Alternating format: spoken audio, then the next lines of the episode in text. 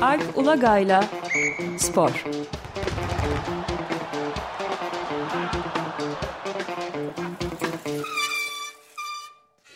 Günaydın Alp, merhabalar. Günaydın Ömer Bey. Günaydın. Günaydın Özdeş. Evet, kraliyet tartışmalarıyla bugün spor gündemine başlıyoruz değil mi? Tartışma da değil. Öyle, öyle tesadüfen ben de İskoçya'dayım. Dün çünkü Başakşehir'in Hearts takımıyla oynadığı UEFA Konferans Ligi maçı için Edinburgh'a gelmiştim. İşte Başınız izledik. sağ olsun o zaman. İskoçya'da. Teşekkürler. Ha, İskoçlar çok aynı kanaatte olmayabilir. Olmayabilirler. e, hatta şunu aktarayım. Şimdi maç öncesi işte haberler gelmeye başladı. Tabii herkes herhalde şüphelenmiştir. Bütün aile Balmoral Sarayı'na falan gidince hani böyle bir durumun olduğunu ama zamanı gelince haber verileceğine dair şüpheler artmıştır herhalde. İşte öyle takip ediyoruz. Neyse işte maç öncesi bir iki sohbet ısınma işte oturduk yerimize yani tek Türk gazeteci ve fotoğrafçı Tolga arkadaşım var. Yani stat'taki tek Türk medya mensupları bizdik zaten. Ee, Başakşehir'le işte bir grupta seyir.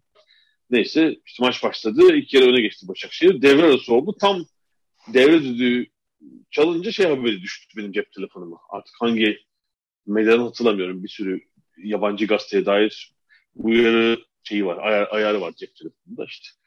Kraliçe 2. Elizabeth öldü diye. İşte 15 dakika muhtemelen herkes telefonlarından olan bitene baktı. E, ikinci devre başladı. Takımlar sahaya çıktılar. Hatta bir parçada geç. İşte anons yapıldı. Dendi ki ikinci yani maç başında haber anlamadığı için de ikinci devre başında olduğu için işte devre başında saygı duruşu yapılacak. İşte herkes kalktı falan ama şeyler oldu. Arada böyle bireysel herkes susmadığı gibi arada bireysel küfürlü tezahüratlar oldu. Kraliçe aleyhine. Yani İskoçya'dayız sonuçta. Sonra benim bulunduğum tribün, ana tribünün e, sağ tarafından böyle bir küçük grup herhalde e, Britanya ya da Birleşik Krallık Milli Marşı'nı okumaya kalktı diyeyim. Onları yolladılar üzerine.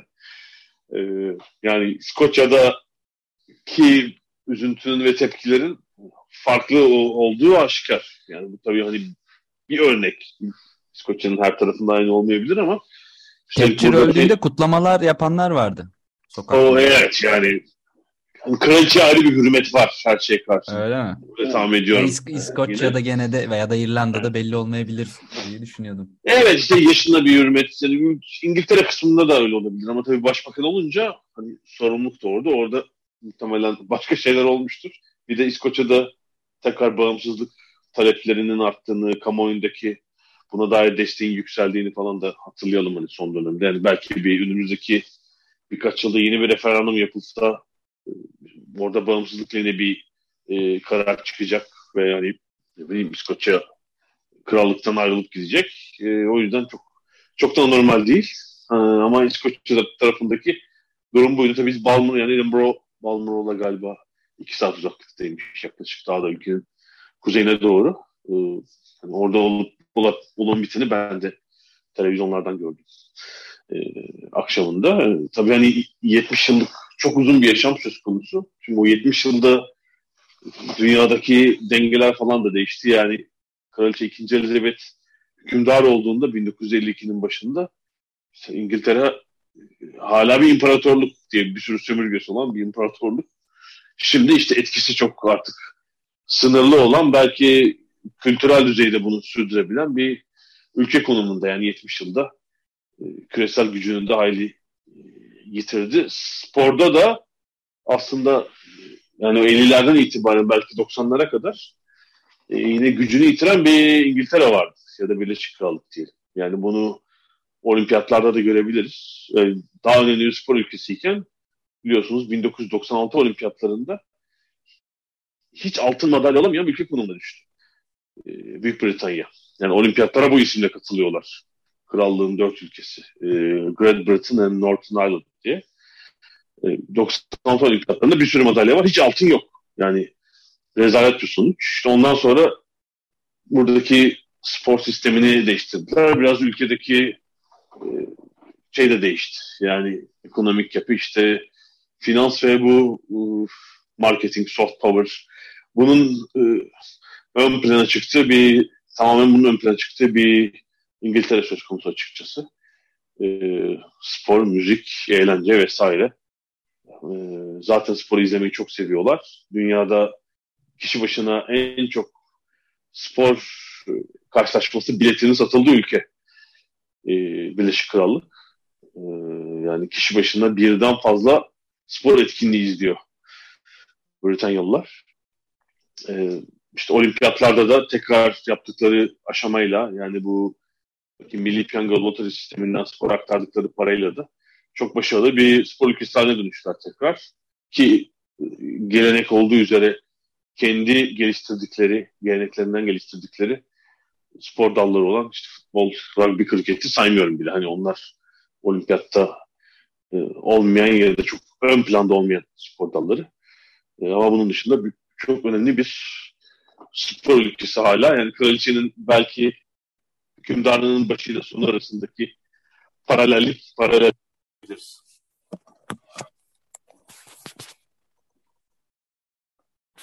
Seste bir şey oldu galiba. Heh, tamam geldi şimdi tekrar.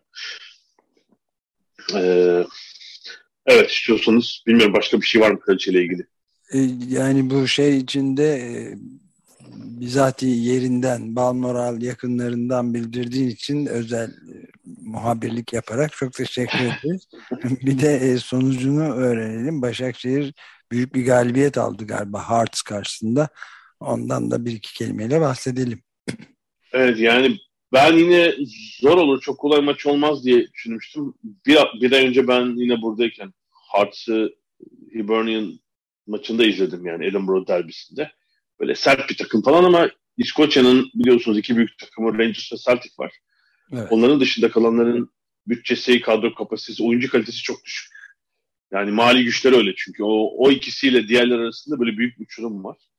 Bu da Başakşehir karşısında ortaya çıktı. Yani kadro oyuncu kalitesi farkı o kadar büyük ki Başakşehir'de. Çok hani ilk gol atana kadar hatta belki ikinci gole kadar 50. dakikaya kadar direndiler. Sonra tamamen çözüldüler artık ve 4-0'lık net bir galibiyet aldı Başakşehir deplasmanında. Konferans Ligi grup maçlarında iyi bir başlangıç. Başakşehir'in grubunda Fiorentina ve Riga takımları da var. Yani sanki hani grubun zaten iki favorisi Fiorentina ve Başakşehir gibi ama e, Başakşehir hani hem bu zorlu deplasmandan 3 puan çıkardı. Fiorentina da kendi evinde Riga'ya 2 puan kaybetti. E, yani şu durumda daha ilk maçta istemem ama ilk maçtan Başakşehir'in e, küçük de olsa bir avantaj elde ettiğini söyleyebiliriz. Grup birinciliği için. Yani bence zaten çıkarlar ama grup birinciliği için de bence avantajlar şu anda. Avantajlı. 4-0 da deplasmanda bayağı kuvvetli bir galibiyet yani. Evet müthiş evet evet. Yani çok Türk takımlarının çok fazla var evet daha zayıf ülke takımlarına karşı alınmış var 5-0 falan ama çok sık aldığı bir deplasman sonucu değil. Evet. Peki devam edelim. Evet buradan Eurobasket'e geçelim. Geçen hafta tam başlangıcında konuşmuştuk biliyorsunuz. Evet. O gün başlıyordu şampiyona. E, dört ülkede. E, işte İtalya, e, Çekya, Almanya ve Gürcistan. Yani Türkiye'nin bulunduğu gruptaki maçlarda Tiflis'te oynandı. Türkiye grup ikincisi olarak çok da sürpriz değil. Şeye yükseldi. İkinci tura yükseldi. Yani zaten hani, turnuva öncesi beklenti en az bunun olacağı yönündeydi. Ee, ancak yani bu bir hafta, tam bir hafta olmuş. Tamamen skandallar ve şeyle geçti. Türkiye açısından ve yani ben çok rahatsız oldum şu bir haftada çizilen imaj, girilen polemikler vesaireden. Ee, yani ilk maçtan itibaren zaten bir sahada böyle bir dağınık takım sanki yani yapabileceğinin altında işler yapan bir Türk milli takımı söz konusuydu sahada. İşte Karadağ yendiler. Ee, sonra grubun en zayıf takımı Bulgaristan onları yendiler. Ee, üçüncü maçtan itibaren nasıl büyük skandal kısmı başladı. Çünkü ev sahibi Gürcistan tabii seyirci desteğiyle oynadı ve iki uzatma sonunda yendi Türkiye'yi. Ki gruptaki tek galibiyetler oldu bu Gürcistan'ın. Ama işte maç ortasında e, Türk milli takım oyuncularından Furkan Korkmaz e, oyuncu Sanadze ile kavga etti. İkisi de oyundan atıldılar. E, işte böyle ite kaka çok mücadeleli bir maçtı. Türkiye yenilince işte maçtan sonra Türkiye'nin açıklaması öyle oldu. Çünkü biz e, bu basketbol tarafında da doğru düz gazetecilik yapan olmadığı için sadece Türk tarafının propaganda açıklamalarını gördük. İşte Gürcüler soyumudumuza saldırdılar, oyuncularımızı e, tartakladılar falan gibi haberler çıktı. Ama yani bu tip işlerde sadece bir tarafı değil diğer tarafı da dinlemeniz lazım. Dediğim gibi tamamen bu basketboldaki böyle diğer alanlarda da zaten bu hale döndü. Tamamen hani işte bizi eziyorlar, bizi tahrik ediyorlar falan e, türünden şeyler geldi, haberler geldi. İşte, Tiflis'te skandal. E, evet yani sağ içinde bir olay oldu. İkisi oyundan atıldı ama soyunma odası koridorlarında ne olduğunu bilmiyoruz. Hatta Türkiye Basketbol Federasyonu yönetim kurulu üyelerinden Ömer Onan, eski milli takım oyuncusu. Maç biter bitmez böyle hararetli açıklama yaptı. O koridor görüntüleri verilmezse biz turnuvadan çekiliriz falan. Yani büyük laflara bakın. Turnuvadan çekileceklermiş. Tabii biz bilmiyorum milli takım yetkilileri görüntüleri gördüler mi? Biz görmedik. E, turnuvadan çekilen falan olmadı. Türkiye maçları oynamaya devam etti. Ama bu hamasi açıklamalar bitmedi. Yani milli takım kaptanı mesela sosyal medyadan e, o soyunma odası koridorlarındaki kavgada olduğu söylenen ve aslında Gürcistan'ın en meşhur oyuncusu e, Şengelya'yı tehdit eden açıklamalar yapıyor mesela. Sen, sene içinde, sezon içinde Euroleague'de görüşürüz falan. Yani olacak işte. Yani olayı evet yani ev sahibi ülke Gürcistan'da olduğu için e, bir rezalet söz konusu. Yani bir güvenlik açığı falan varsa ev sahibi olarak da onların üzerine kalır. Orayı tanzim etmesi gereken onlar, önlemleri alması gereken onlar doğrudur. Ama yani bunu böyle sürdürmek ya bir geleceğe yönelik yani sporcuların en yapmaması gereken şey çünkü hani kariyer devam ediyor. Aynı oyuncularla hele Avrupa'da defalarca karşılaşıyorsunuz sezon içinde. Yok şeyde görüşürüz sezon içinde falan. Bir milli takım kaptanı. Ee, saçma saçma açıklamalar. Ee, ve geçen hafta söylemiştim yani turnuva başlamadan Ergin Ataman bahane üzerine bahane buluyor diye. işte bunlar zaten şeyin bahanesi oldu. İşte bu otelde otelde aç kalıyoruz falan diyor. Yani yemek vermiyorlarmış bir falan. evet olayın yani sportif boyutunun çok dışında tamamen siyasi ve tuhaf böyle bir yani suç duyurularıyla da geçen ayrıca bir kriminal olaya da dönüştürülen bir hal aldı değil mi? Çok sporun dışında yani. Ya işte en son e, Türk milli takımı Türk Basketbol Federasyonu Başkanı Hidayet Türk oldu. Ama çok böyle iyi, iyi bir hatif falan da değil. Bu olaylarda da saklanıyor ortaya çıkmıyor. En son artık kaçıncı gün herhalde e, Türkiye dördüncü maçını da yaptı. Belçika'yı yaptı. Ondan sonra ortaya çıktı. İşte Kemkün bir şeyler söyledi. Aa, yine işte böyle eleştirdi Gürcistan'ı. Öyle bir şeyler söyledi. E, İspanya maçı öncesi olsa gerek. Ama yani her söyledikleriyle diplomatik skandal çıkacak dedim ben ya. Gürcistan'la ilgili. Üstelik işte bir de şey yapıyorlar. Hani çekilir. Ya çekilin hadi sıkıysa.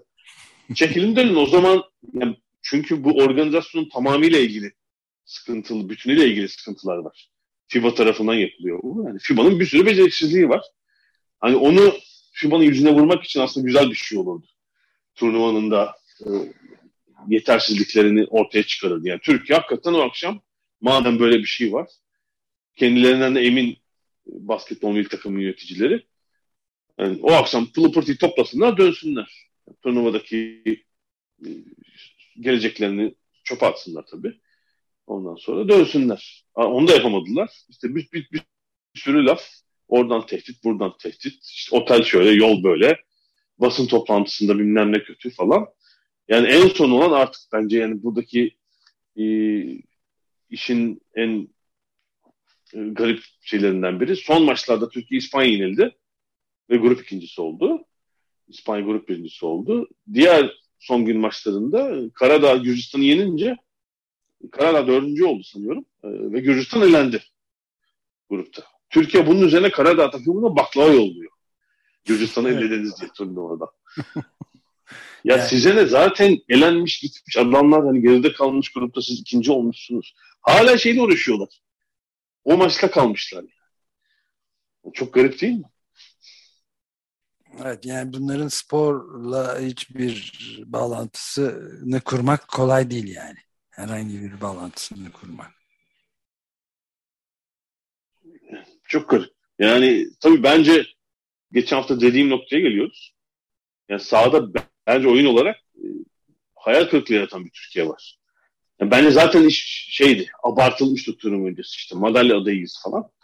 Hiç öyle bir Türkiye ne oyuncu kapasitesi olarak ne yönetim olarak öyle bir Türkiye yok. E, çünkü yani Türk milli takımdaki oyuncuların belki işte çifte vatandaş Shane Larkin dışındakiler kendi takımlarında hep görev adamı oyuncular. Yani iyi oyuncular var ama böyle iş çekip çevirecek, kendi skorunu yaratacak. Değil mi? Belki işte Cedi Furkan biraz e, onlar bile çok değil. İşte genç Alperen belki aslında. Yani Larkin Alperen. Böyle lider oyuncu yok takımda. Hep yani çünkü dediğim gibi kendi oyunlarında e, görev adamı rolünü üstlenmiş oyuncular bunlar. O yüzden hani grup ikinciliği tahmin ettiğimiz bir şeydi. Türkiye yenmesi gerekenleri yendi. Bir ekstra Gürcistan'a yenildi. Yani normal oyun olarak çok parlak değil. Ee, böyle bir Türkiye var. Ama tabii bence bunu gizlemek için e, bu olan olay, skandal vesaire bunları kullanıyorlar maalesef. Yani sahayla ilgili bir şey de konuşamıyoruz. Böyle, böyle şeyleri konuşuyoruz. Ee, neyse evet ikinci tur geldi sonuçta. Hani bir grupta bir abuk sabuk yenilgi ve e, elenme ihtimali de olmadı. E, şimdi tabii şöyle bir şey var. Gruptan çıkınca son 16'ya kalıyorsunuz ikinci turda. Çeyrek final öncesi tur yani. Orada Türkiye'nin bulunduğu A grubundaki takımlar B grubu takımlarıyla eşleşiyorlar. E, B grubu da yani kurra öyle çıkmış. Turnuvanın belki de en güçlü 2-3 takımının olduğu grup müthiş çekişmeli maçları sahne oldu. İnanılmaz maçlar izledik orada. Hele bir son yani herhalde ben oradan bir iki maç mı izledim? E, Fransa-Slovenya maçı vardı. Yani inanılmaz tempo ve çekişmeli oynandı maç. Yani Türkiye'deki Türkiye'nin bulunduğu gruptaki maçla alakası yok. Oradaki yani başka bir şampiyona gibi sanki B grubu maçları ve yani bana öyle geliyor ki işte İspanya, Türkiye, Belçika ve Karadağ Türkiye'nin grubundan çıkan dört takım diğer B grubu takımlarına karşı çok zorlanacaklar. Yani dördü de ilense şaşırmam ben bu çapraz eşleşmede ikinci tur maçlarında. Böyle bir durum söz konusu. Şimdi Türkiye Fransa ile eşleşti. Fransa üçüncü oldu B grubunda. Çünkü Almanya ve Slovenya indiler ee, orada. Yani işte bir dönem Avrupa şampiyonu olan Fransa'nın belki bir tık altındalar. Ama e, sert bir takım pot altında orayı böyle kapatan, karartan uzun oyuncuları var. Yani Türkiye'nin üzerinde gözüküyorlar. Yani o tur geçmesi için Türk milli takımının çok şu ana kadar sergilediği oyun en azından çok üzerinde bir oyun oynaması, e, bir e, mücadele vermesi gerekiyor. Çok şey olacak. Sonra Türkiye Fransa'yı eleyebilirse çeyrek finalde büyük, büyük ihtimalle turnuvanın bence en büyük iki favorisinden biri diyebileceğimiz Sırbistan'la oynayacak. Yani orayı geçmesi zaten bir küçük çapta mucize olur herhalde. E, genel gidişata bakılırsa dediğim gibi bu B grubu maçları müthiş geçti. Onun dışında Sırbistan ve Yunanistan çok diğer iki grupta çok rahat grup birincilikleri aldılar. Sanki çeyrek final eşleşmeleri de benim gördüğüm Almanya, Yunanistan, e, Hırvatistan, İspanya belki ya da Litvanya. E, bir diğerinde de Slovenya, belki Ukrayna olur ve sanki Sırbistan, Fransa olacak gibi benim gördüğüm. E, ya ben bilmiyorum geçen hafta favorileri konuşmuş muyduk? Yunanistan belki benim benim alı favorim orada. Yanis Adetokounmpo müthiş bir oyun oynuyor. Ee, ama dün sakatlanmış galiba son grup maçında. O tabii onun sağlığı önemli. Onun olmadığı Yunanistan aynı güçte olmaz. O zaman Sırbistan'ı onların yerine koyabilirim. Ama bir Yunanistan-Sırbistan finali izleyebiliriz 18 Eylül günü diye düşünüyorum.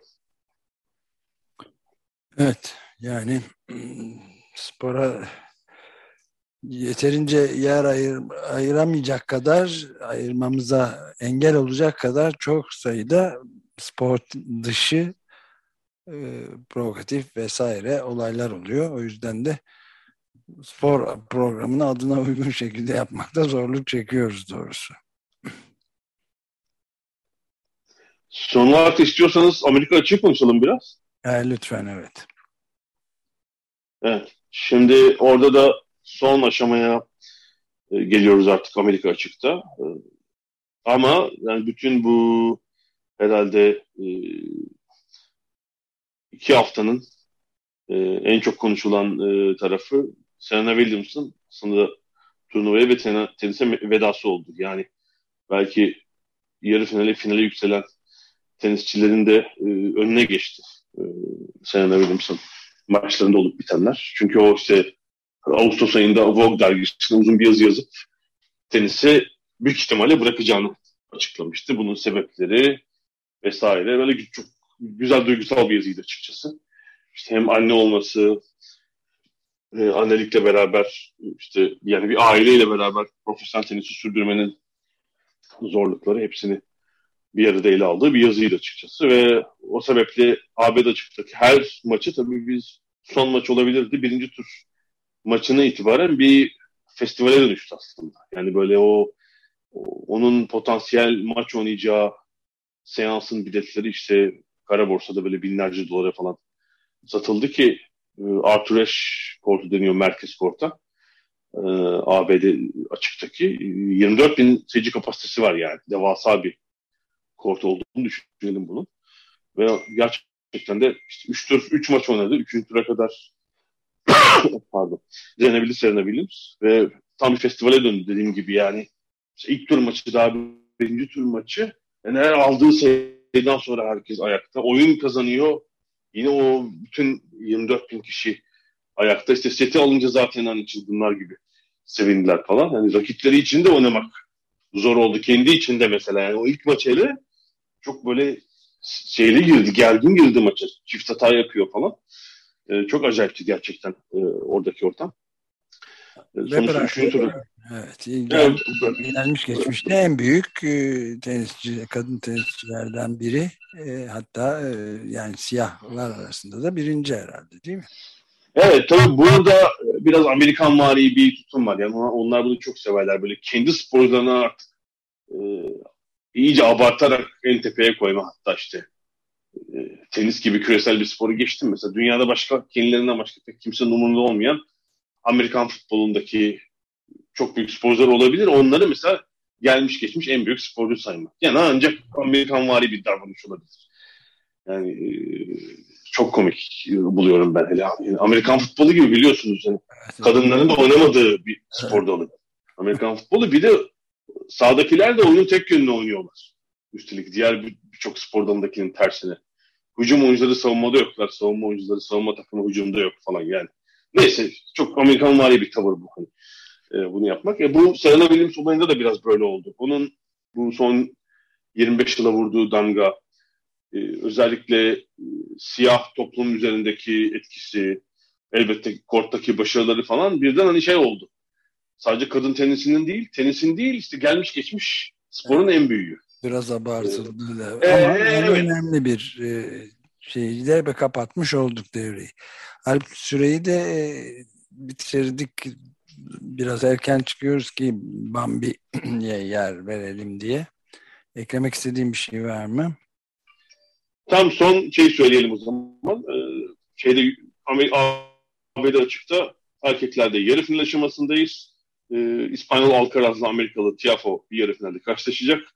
Diğerinde de Rus Haçanoğlu'la Norveçli Rud oynayacak. Kadınlar finalistleri ise bu yılın en istikrarlı, en başarılı iki tenisçisini karşı karşıya getiriyor. Polonyalı e, Şivontek'le Tunuslu Jabel oynayacak kadınlar finali. E, teşekkür ediyorum ve iyi yayınlar diliyorum. Haftaya görüşmek üzere. Hafta konuşmak üzere. Hoşçakal. Teşekkürler. Görüşmek üzere.